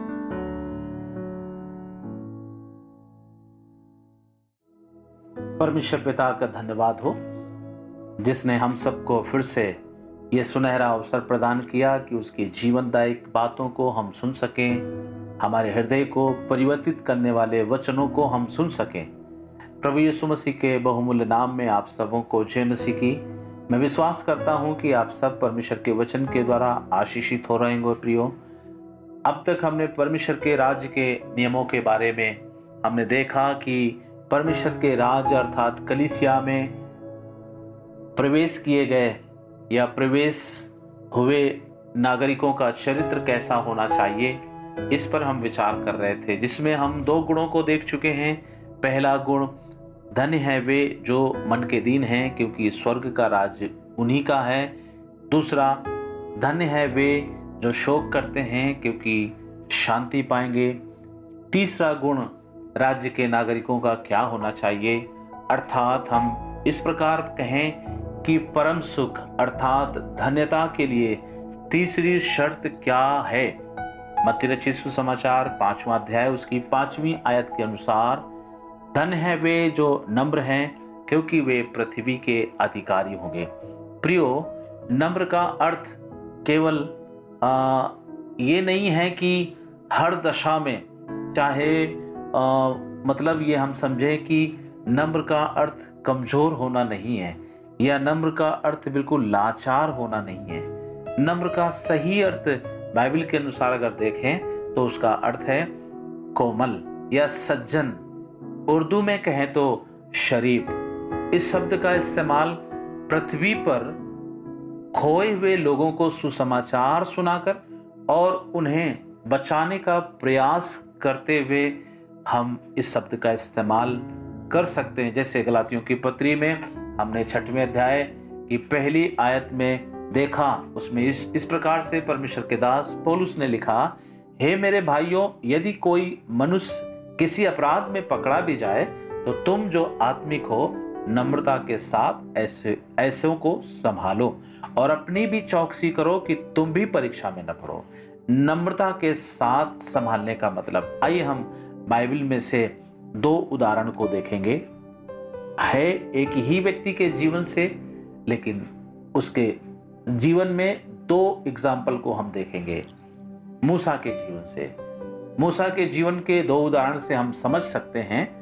पहला उदाहरण, गिनती की पुस्तक, ग्यारहवें अध्याय में एक नौजवान मूसा को यह बताने के लिए आता है कि दो जन छावनी में भविष्यवाणी कर रहे हैं। जब गिनती की पुस्तक हम पढ़ेंगे तो ग्यारह अध्याय की 26 और 27 आयत में इस भाग का विवरण लिखा हुआ है। प्रियो, कोई घमंडी अगुआ होता, आज के समय का अगुआ होता, जो हमेशा अपने आप को ही सबके सामने प्रदर्शित करना चाहता है, वो विरोध कर सकता था। और ये बोलता, उसने किन्हें अनुमति दी भविष्यवाणी करने के लिए? किसने उनका ऑर्डिनेशन किया? प्रियो, इस विषय को सुनकर मूसा के टहलुआ ने इसी प्रकार का जवाब दिया। क्या कहा? लिखा है वचन में, तब नून का पुत्र यहोशु, जो मूसा का टहलुआ और उसके चुने हुए वीरों में से एक था, उसने मूसा से कहा, हे मेरे स्वामी, मूसा, उनको रोक दे। तब नम्र व्यक्ति, यानी मूसा का उत्तर देखिए, उसने विनम्रता पूर्वक उत्तर दिया। मूसा ने कहा, क्या तू मेरे कारण जलता है? भला होता कि यहोवा की सारी प्रजा के लोग नबी होते और यहोवा अपना आत्मा उन सबों में समवा देता।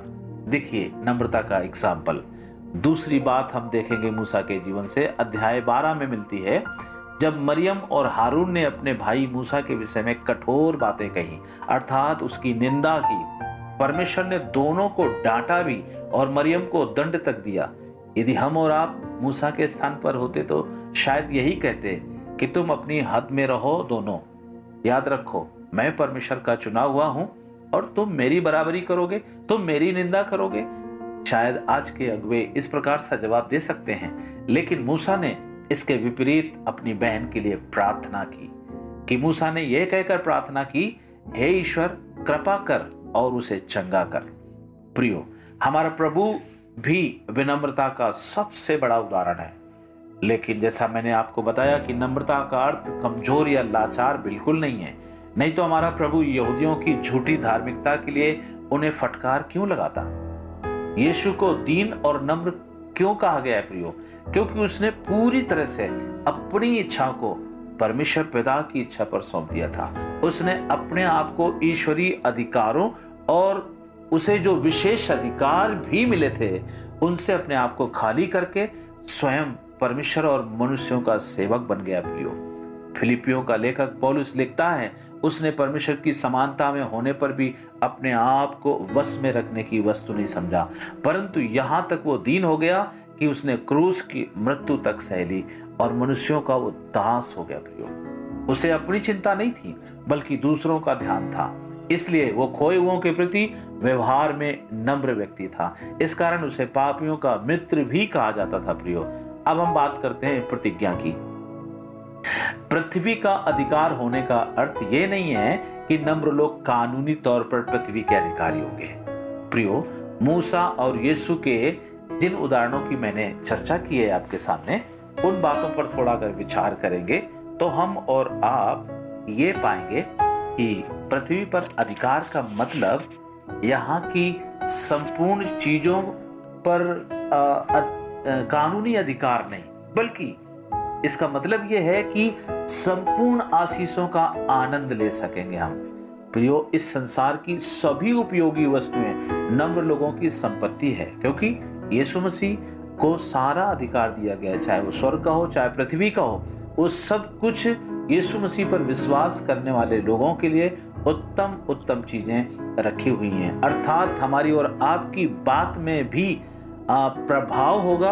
अर्थात इस संसार में जितने लोग जीवन जीने वाले लोग हैं, उनके बीच में हम ज्योति के समान चमकेंगे और हमारे शब्दों में एक पावर होगा प्रभु यीशु मसीह के सामर्थ्य के कारण।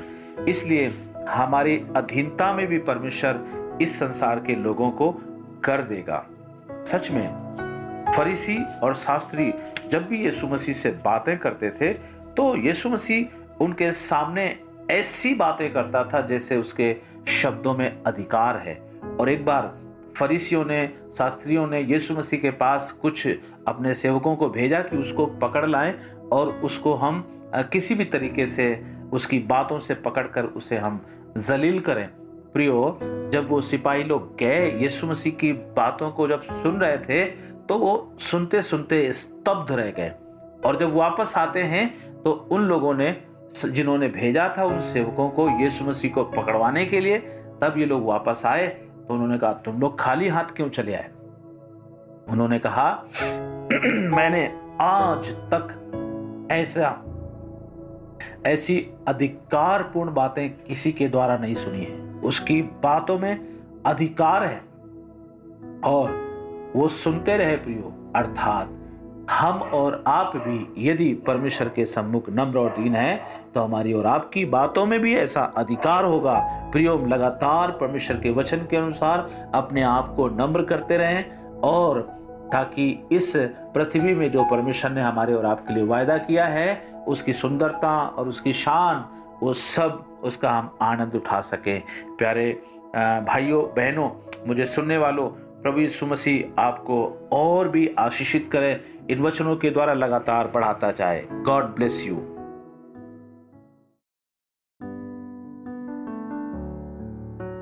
Praise the Lord.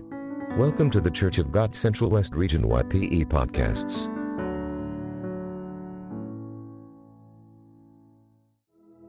प्रभु के पवित्र नाम की स्तुति हो एक बार फिर से यीशु मसीह के पवित्र नाम में आप सब सुनने वालों को मेरा जय मसीह की प्रियो अब हम राज्य के नागरिकों के चौथे गुण या धन्य वचन पर विचार करने के लिए तैयार हैं, जो भूख और प्यास की बात करता है। वचन मती रची सुसमाचार, पांचवा अध्याय, उसकी छठवीं आयत में इस प्रकार से लिखा है, धन्य है वे जो धर्म के भूखे और प्यासे हैं, क्योंकि वे तृप्त किए जाएँगे। प्रियो, ये गुण मन की भूख की आवश्यकता पर अधिक ज़ोर देता है। सबसे पहले हम धर्म के अर्थ को जानना चाहेंगे। धर्म शब्द यूनानी भाषा के दिकायो सुने से लिया गया है प्रियो, जिसका अर्थ है सही। अंग्रेज़ी भाषा में हम जिसको बोलते हैं राइट राइट का मतलब बिल्कुल सही, अर्थात जिससे राइचस आया है, धर्मी आया है राइचसनेस आया, धार्मिकता, अर्थात ये जब हम शब्द का इस्तेमाल परमेश्वर पर लागू करने के लिए करते हैं तो इसका अर्थ है बिल्कुल सही क्योंकि परमेश्वर कभी भी बदल नहीं सकता है। वो सत्य है सत्य वही है इसलिए वो बिल्कुल सही होना होता है। उसका अर्थ मतलब है परमेश्वर के लिए जब हम दिखायो सुने का आ, शब्द का इस्तेमाल करते हैं तब उसका अर्थ होता है बिल्कुल सही होना जो हर पहलू से सही है। जब राज्य के लोगों के लिए इसका इस्तेमाल कर, करते हैं हम तो इसका मतलब हो जाता है परमेश्वर के साथ सही खड़े रहना। मतलब जैसे हम बाइबल में पढ़ते हैं रोमियो की पत्री, तीसरा अध्याय और उसकी दसवीं आयत के अनुसार। बाइबल बताती है, हमारे और आपकी ज़िंदगी में कोई खूबी नहीं, कोई लियाकत नहीं। आयत इस प्रकार से है, कोई भी धर्मी नहीं, एक भी धर्मी नहीं है। परंतु, प्रियो परमेश्वर ने हम सबको सेत में धर्मी ठहराया है। अर्थात हमें और आपको धर्मी मान लिया गया है परमेश्वर के द्वारा। कब? जब हम यीशु मसीह पर विश्वास करके उसकी इच्छा को पूरी करने लगते हैं, तब हम परमेश्वर के साथ अपने व्यक्तिगत गुण के आधार पर नहीं। ध्यान से सुनिएगा, कितने लोग इस संसार में अपने व्यक्तिगत गुणों के आधार पर या अपने व्यक्तिगत भले कामों के कारण अपने आप को धर्मी ठहराते हैं। वो धार्मिकता नहीं प्रियो, बल्कि उसके अनुग्रह और करुणा से हम और आप उसके साथ सही खड़े हो सकते हैं। जब उसका अनुग्रह और उसकी करुणा को हम समझ पाएँगे, तब हम उसके वचन के अनुसार बिल्कुल ठीक ठीक खड़े रह सकते हैं। जिसका मतलब है धर्म, अर्थात दिकायो सुने, यूनानी भाषा में जिसका हम अर्थ समझ पाए हैं। अब हम देखते हैं राज्य के नागरिकों को परमेश्वर और उसके वचन की भूख और प्यास होना बहुत ज़रूरी है। क्यों? क्योंकि परमेश्वर ने अपने आप को अपने वचन में पूरी तरह से प्रकट किया है। क्योंकि बाइबल बताती है आदि से वचन था और वचन ही परमेश्वर था और ये वचन परमेश्वर के साथ था। इसलिए इस, इसी वचन ने देह को धारण किया है और हमारे और आपके बीच में डेरा किया। इसलिए हमें और आपको इस वचन की भूख और प्यास होना चाहिए। अर्थात हमारे और आपके अंदर मन में एक जिज्ञासा होनी चाहिए कि अपने प्रभु को, अपने परमेश्वर को हम और भी अधिकाई से जाने। जिस प्रकार दाऊद भजन बयालीस के एक और दो में लिखता है, जैसे हरणी नदी के जल के लिए हाँफती है, वैसे ही है परमेश्वर, मैं तेरे लिए हाँफता हूँ। इस प्रकार कई वचन हमें और आपको सिखाते हैं कि परमेश्वर का वचन आत्मा के लिए भोजन है। यीशु ने कहा, मनुष्य केवल रोटी ही से नहीं, परंतु हर एक वचन से जो परमेश्वर के मुख से निकलता है, जीवित रहेगा। बाइबल में प्रियो, शारीरिक भूख के इतने ज़बरदस्त उदाहरण हैं कि हम इसके माध्यम से आत्मिक भूख को हम देखना चाहेंगे। मैं तुलनात्मक रूप से, अर्थात शारीरिक भूख को पहले आपके सामने रखना चाहता हूँ कि बाइबल से ही उदाहरण दूँगा और कुछ इतिहास से दूँगा। आप ध्यान पूर्वक सुनेंगे, तब शारीरिक भूख को जब हम समझ जाएँगे तो उसके बाद आत्मिक भूख हमारे और आपके अंदर कितनी होना चाहिए, इस बात से हम समझ पाएँगे। पहला उदाहरण हम देखेंगे। और हम इस प्रकार देखते हैं। बाइबल में शारीरिक भूख के ऐसे ऐसे उदाहरण हैं कि लोगों ने इस भूख को मिटाने के लिए कितना नुकसान तक उठा लिया। जैसे कि यसाव के बारे में हम देखते हैं। यसाव को इतनी तेज भूख लगी कि उसने एक बार के भोजन के लिए अपने पैलौठे होने का पद तक बेच डाला। इब्रानियों बाराध्या उसकी सोलहवीं आयत में ऐसा उसका ज़िक्र है। और हम पच्चीसवें अध्याय उत्पत्ति की पुस्तक में भी इसका ज़िक्र देखते हैं। प्रियो, इसी प्रकार से इसराइलियों ने जंगल में जब परमेश्वर मूसा के द्वारा उनका मार्गदर्शन कर रहा था और अद्भुत चमत्कार भी करता जाता था। तब भी इसराइलियों ने जंगल में मछलियाँ, खीरे और खरबूजे और गंदने और प्याज और लहसुन के लिए जो मिस्र में खाते थे, चिल्ला चिल्ला कर यहोवा को क्रोधित किया था। परमेश्वर को अपने क्रोधित कर रहे थे। गिनती की पुस्तक ग्यारहवें अध्याय में आपको इसका विवरण मिलेगा प्रियो। देखिए, आगूर ने जो नीति वचन में जिसने कुछ लिखा है नीति वचन को लिखा है थोड़ा सा भाग। आगूर ने ऐसी प्रार्थना की कि हे परमेश्वर उसे ना निर्धन बनाए परमेश्वर क्योंकि कहीं ऐसा ना हो कि वो आ, गरीबी की दशा में चोरी करे जिससे परमेश्वर के नाम की निंदा हो। नीति वचन तीस का आठ और नौ में इस प्रकार से वर्णन है। प्रियो हमारे प्रभु ने भी इससे भी बढ़कर हमारे प्रभु ने यीशु मसीह ने भूख और प्यास दोनों का अनुभव किया।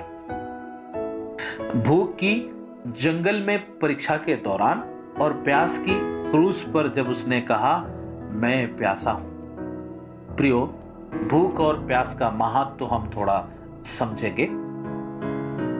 अपने बचपन में एक मजदूर का मैं आपके सामने अनुभव शेयर करना चाहता हूँ, जिसको मैं बहुत नजदीकी से जानता था।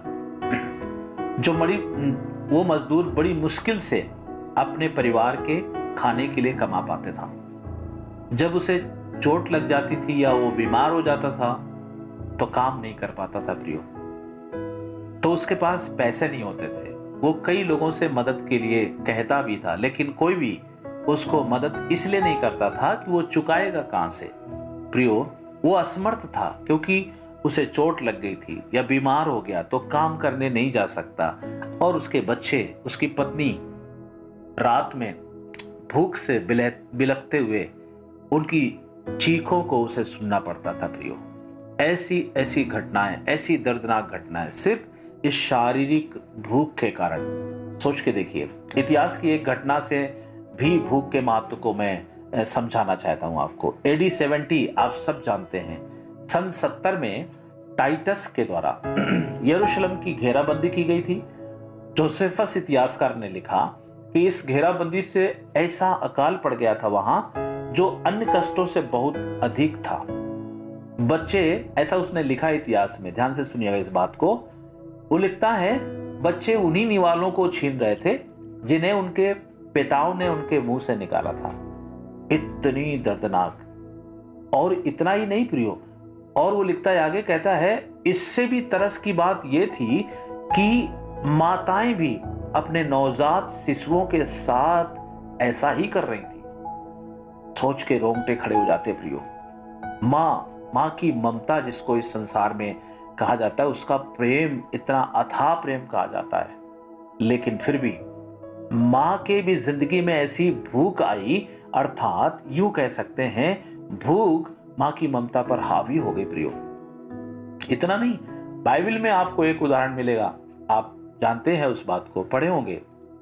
दूसरा राजा की पुस्तक छठवें अध्याय में एक अकाल सोमरौन में हुआ, उसके बारे में हम पढ़ते हैं। उस भयानक अकाल में इतनी महँगाई हो गई थी कि गधे का सिर चांदी के 80 टुकड़ों में बिकने लगा था। और इतना नहीं, भोजन के लिए ऐसी चीज़ें भी बिकती थी जिन्हें खाने के लिए अपन सोच भी नहीं सकते थे, प्रियो। सोच भी नहीं सकते हैं। परंतु अकाल का सबसे भयानक परिणाम आयत उनतालीस में मिलता है। सॉरी, उनतीस में मिलता है। जहाँ एक माँ कहती है एक दूसरी माँ से, दूसरे बहन से कि तू अपना बच्चा मुझे आज हम दोनों के लिए खाने के लिए दे दो, फिर कल मैं अपना बच्चा दूँगी। प्रियो, एक माँ का दर्द देखिए। तो उसने कहा, राजा से कहा, तब मेरे बेटे को पकाकर हमने खा लिया। लेकिन ये अपना बेटा आज नहीं पका रही है। मुझे बचाओ, मुझे मुझे न्याय दो।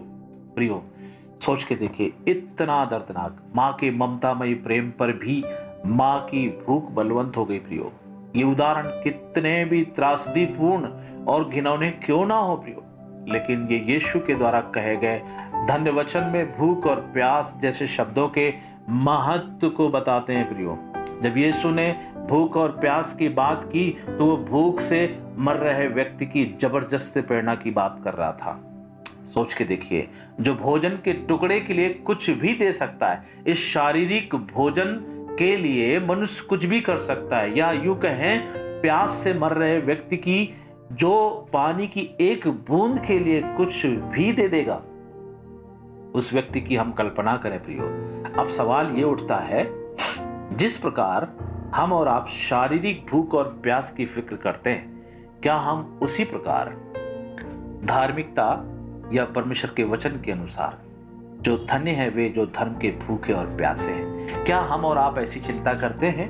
क्या हमारे और आपके अंदर परमेश्वर के वचन की भूख और प्यास है? यदि है तो सच में प्यारे प्यारे प्रभु के लोगों, निश्चित रूप से आपको प्रतिज्ञा जो किया गया है, वो वायदा जो किया गया है परमेश्वर के वचन के अनुसार, तृप्त किए जाएँगे। एक समय ऐसा आने वाला है, हम और आप तृप्त किए जाएँगे। तो आइए, अब हम अपने आत्मिक भूख के बारे में अपने आप को जाँच लें, टेस्ट कर लें। कुछ सवाल आपके सामने मैं रखना चाहता हूँ। इस शारीरिक भूख के महत्व को समझने के द्वारा हम अपनी आत्मिक भूख को जांचें। क्या सच में हमारे और आपके पास आत्मिक भूख और प्यास है? तो जांचें अपने आप को। कुछ प्रश्नों के द्वारा। पहला प्रश्न, आपको शारीरिक बातों की अधिक चिंता है या आत्मिक बातों की? आप अपने आप को जांचें। दूसरी दूसरी बात, आप आत्मिक रूप से खिलाए जाने वाले परमेश्वर के वचन के, वचन को सुनने का या उसके सुनने का अवसर का लाभ उठाते हैं या नहीं? या यूँ कहें जहाँ भी आपको संदेश सुनने के लिए अवसर मिलता है, उसका लाभ उठा पाते हैं या नहीं। तीसरी बात, क्या आप अपने आत्मिक भोजन के लिए समय पर सभा में उपस्थित होते हैं या देरी से? अगली बात और अंतिम बात, क्या आपकी आत्मिक भूख बढ़ रही है और आप परिपक्वता की ओर बढ़ रहे हैं या दूध के बजाय अन्न का आनंद लेने लगे हैं या अभी भी दूध पी रहे हैं? बाइबल बताती है, दूध पीने वाले बच्चों को धर्म की पहचान नहीं होती है। प्रियो, इस वचन के द्वारा हम और आप अपनी आत्मिक भूख को बढ़ाएँ।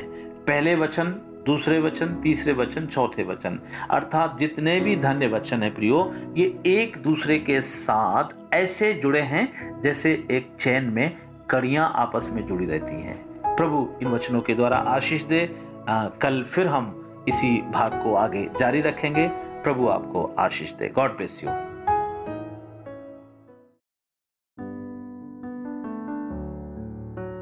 Praise the Lord. Welcome to the Church of God Central West Region YPE podcasts.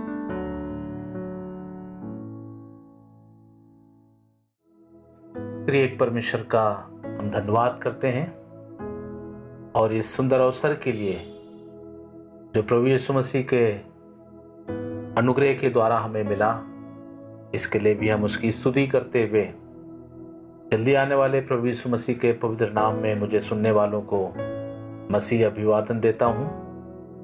प्रभु यीशु मसीह आपको सुरक्षित रखे, संभाले, स्वस्थ, भला चंगा रखे। प्रियो, अभी तक हमने राज्य के नागरिकों के चार गुणों को देखा है। जैसा कि मैंने आपको बताया था कि ये धन्य वचन या नागरिकों के गुण, या जिसको हम स्वभाव बोलते हैं, एक चैन की कड़ियों के समान एक दूसरे से जुड़े हुए हैं। जैसे एक चैन कई कड़ियों से जुड़कर बनती है और एक मजबूती को प्रदान करती है, उसी प्रकार से एक कड़ी यदि टूट जाए चैन की तो चैन कमज़ोर हो जाती है। इसी तरह से हम परमेश्वर के राज्य के नागरिकों का चरित्र निर्माण करने वाले गुणों में से एक भी कमज़ोर अगर हम देखते हैं तो निश्चित रूप से राज्य की नागरिकता से उन्हें वंचित होना पड़ सकता है प्रियो। पहले हमने चार धन्य वचन या गुणों को देखा कि राज्य के नागरिकों की समझ के लिए बहुत बड़ी ज़रूरत है ये उनके लिए, जिसमें मन के दीन लोग अपने पापी होने के कारण शोक करते हैं। मैंने उसको इस तरह से जोड़ा है प्रियो, ध्यान से सुनिएगा। मन के दीन लोग अपने पापी होने के कारण शोक करते हैं, जो अपने स्वभाव को समझने के कारण नम्र हो जाते हैं।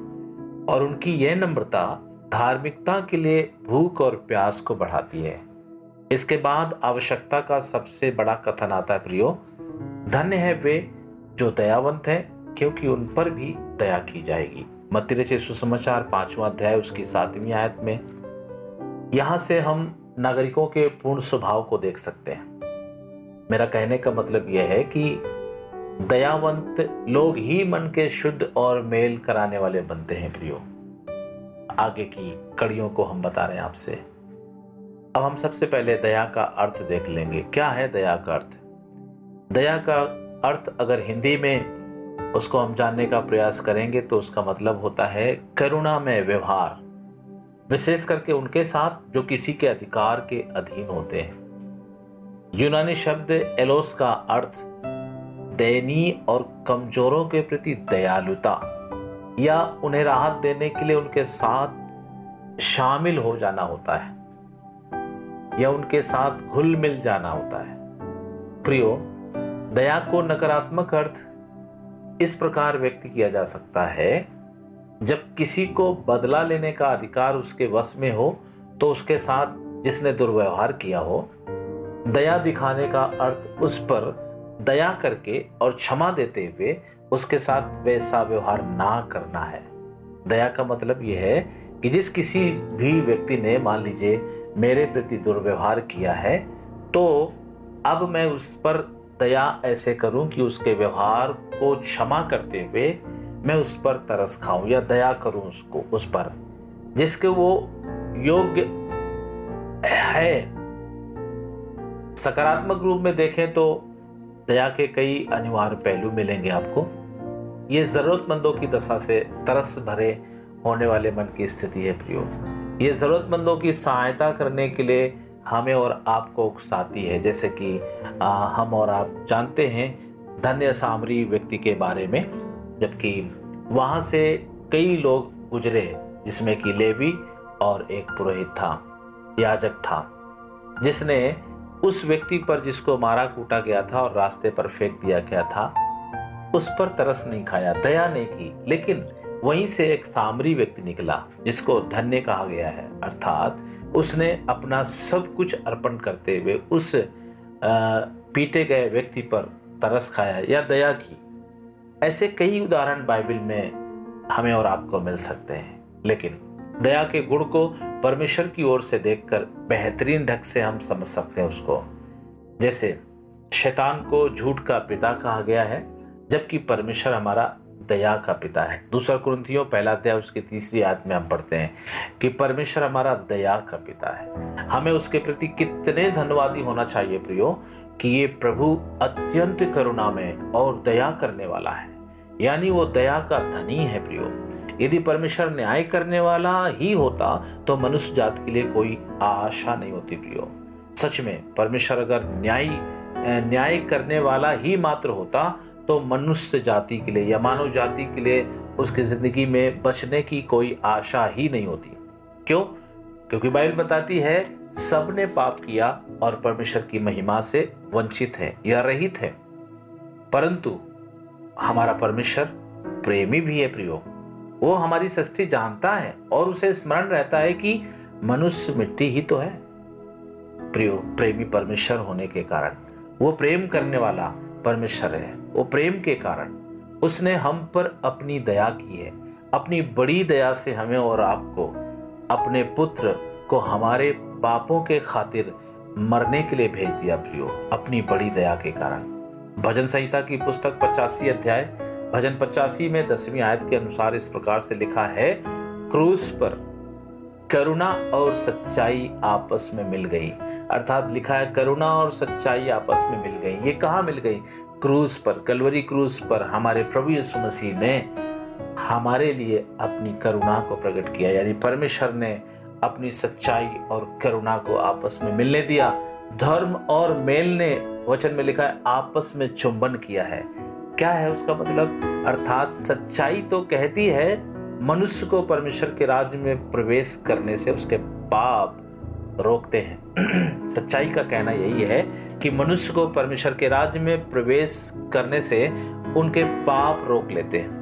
लेकिन दया या करुणा का कहना है मसीह के लहू ने मनुष्य की सारी कमियों को छिपा दिया है, प्रियो। धार्मिकता क्या कहती है? पापी के लिए स्वर्ग की दहलीज पार करना सही नहीं है। और मेल मिलाप क्या कहता है, प्रियो? मसीह मध्यस्थ बना ताकि मनुष्य का परमेश्वर के साथ सुलह करा सके, अर्थात मेल करा सके।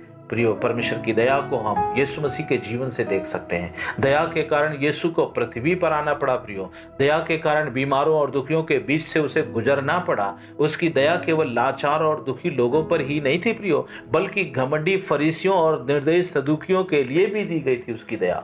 उसकी दया अंत में पापियों के लिए उसे क्रूज तक और अब स्वर्ग में पहुँचा चुकी है प्रियो, जहाँ परमेश्वर के दहीने हाथ हमारा दयालु महायाजक, अर्थात दयालु और विश्वास योग्य महायाजक बन करके बैठा है। आज भी हमारे और आपके लिए निवेदन विनतियाँ करता रहता है, प्रियो। प्रभु के नाम की स्तुति हो। हालेलुया। हमारा प्रभु कितना भला है। हमारा परमेश्वर कितना दया का सागर है। इसलिए परमेश्वर की दया को ध्यान करते हुए हमें यीशु की ओर से ऐसी चुनौती मिलती है, ऐसे चैलेंज मिलता है, प्रियो, हमें और आपको। ऐसा वचन में लिखा है, लू कर अच्छी सुसमाचार छठवा अध्याय उसकी छत्तीस आयत में हम पढ़ते हैं, जैसा तुम्हारा पिता दयावंत है, वैसे ही तुम भी दयावंत बनो। इसलिए जैसा हम बोएँगे प्रियो, वैसा ही हम काटेंगे। यदि हम दयावंत होंगे तो हम पर भी दया की जाएगी। इसलिए परमेश्वर के नाम की स्तुति हो ये।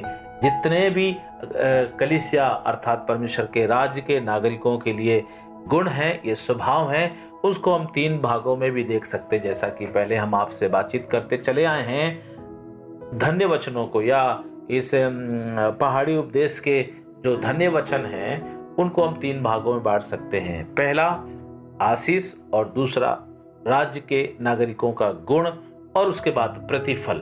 तो आइए हम राज्य के नागरिकों के चरित्र को दोहरे प्रतिफल के रूप में यहाँ पर हम देखते हैं। एक एक वचन, धन्य वचन हम को आपके सामने पेश करना चाहेंगे और उसका इस जीवन में और आने वाले जीवन में हम और आप क्या प्रतिफल प्राप्त करेंगे? पहला धन्य वचन लिखा है, धन्य है वे जो मन के दिन है क्योंकि स्वर्ग का राज्य उन्हीं का है। अर्थात इसका अर्थ इस प्रकार से हम कह सकते हैं कि इस जीवन में मसीह के राज अर्थात कलिसिया में जब हम और आप शामिल होते हैं तो हमें और आपको उस राज्य में नागरिक होने का उत्तरदायित्व या नागरिक होने का एक हक मिलता है। इसके बाद जो इस राज्य में शामिल किए गए लोग हैं, मैं पहले भी बता चुका हूँ, एक दिन स्वर्ग में अनंत काल के राज्य में प्रवेश करेंगे। दूसरा धन वचन हम देखेंगे। वहाँ लिखा है, धन्य है वे जो शोक करते हैं, क्योंकि वे शांति पाएँगे। यहाँ अर्थात इस जीवन में ऐसे लोगों को अपने पापों की क्षमा पाने के द्वारा शांति मिलती है। और इसके बाद वे परमेश्वर की उपस्थिति में हमेशा हमेशा के लिए शांति पाएँगे। तीसरा धन्य वचन। धन्य है वे जो नम्र हैं क्योंकि वे पृथ्वी के अधिकारी होंगे। इस संसार में या इस सांसारिक जीवन में सच्ची आशीषों का आनंद हम और आप ले सकते हैं, यदि नम्र हैं तो। और एक दिन ऐसा आने वाला है कि हम और आप नई पृथ्वी अर्थात स्वर्ग के वासी हो जाएँगे। प्रभु के नाम की स्तुति हो। अगला धन्य वचन, धन्य है वे जो धर्म के भूखे और प्यासे हैं, क्योंकि वे तृप्त किए जाएँगे।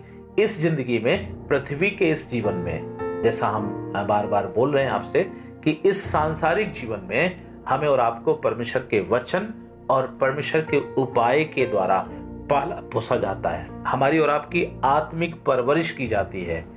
अगले जीवन में या स्वर्गीय जीवन में, हमारी और आपकी आत्माएँ स्वर्ग में पूर्ण तृप्ति को पाएँगी।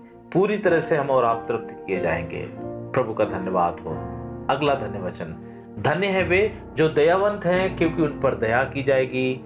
यहाँ दयावंत लोगों को परमेश्वर की ओर से भी दया मिलती है और कई बार हमें मसीह भाई बहन लोगों से भी हमें दया मिल जाती है। बेशक ईश्वरीय दया की सबसे बड़ी अभिव्यक्ति स्वर्ग में अनंत उद्धार ही होगा प्रियो। अगला धन्य वचन समय ना होने के कारण हम जल्दी से उसको समाप्त करना चाहेंगे। धन्य है वे जिनके मन शुद्ध हैं, क्योंकि वे परमेश्वर को देखेंगे। वे विश्वास की आँखों से, जो कलिसिया के या परमेश्वर के राज्य के जितने भी नागरिक हैं, विश्वास करने वाले जितने प्रवेश कर चुके हैं कलिसिया में, वे अपने विश्वास की आँखों से परमेश्वर को इस जीवन में देख लेते हैं, परंतु स्वर्ग में उसे आमने सामने भी देखेंगे। पहला युवा तीन के दो के अनुसार। अगला धन्य वचन, धन्य है वे जो मेल करवाने वाले हैं, क्योंकि वे परमेश्वर के पुत्र कहलाएँगे।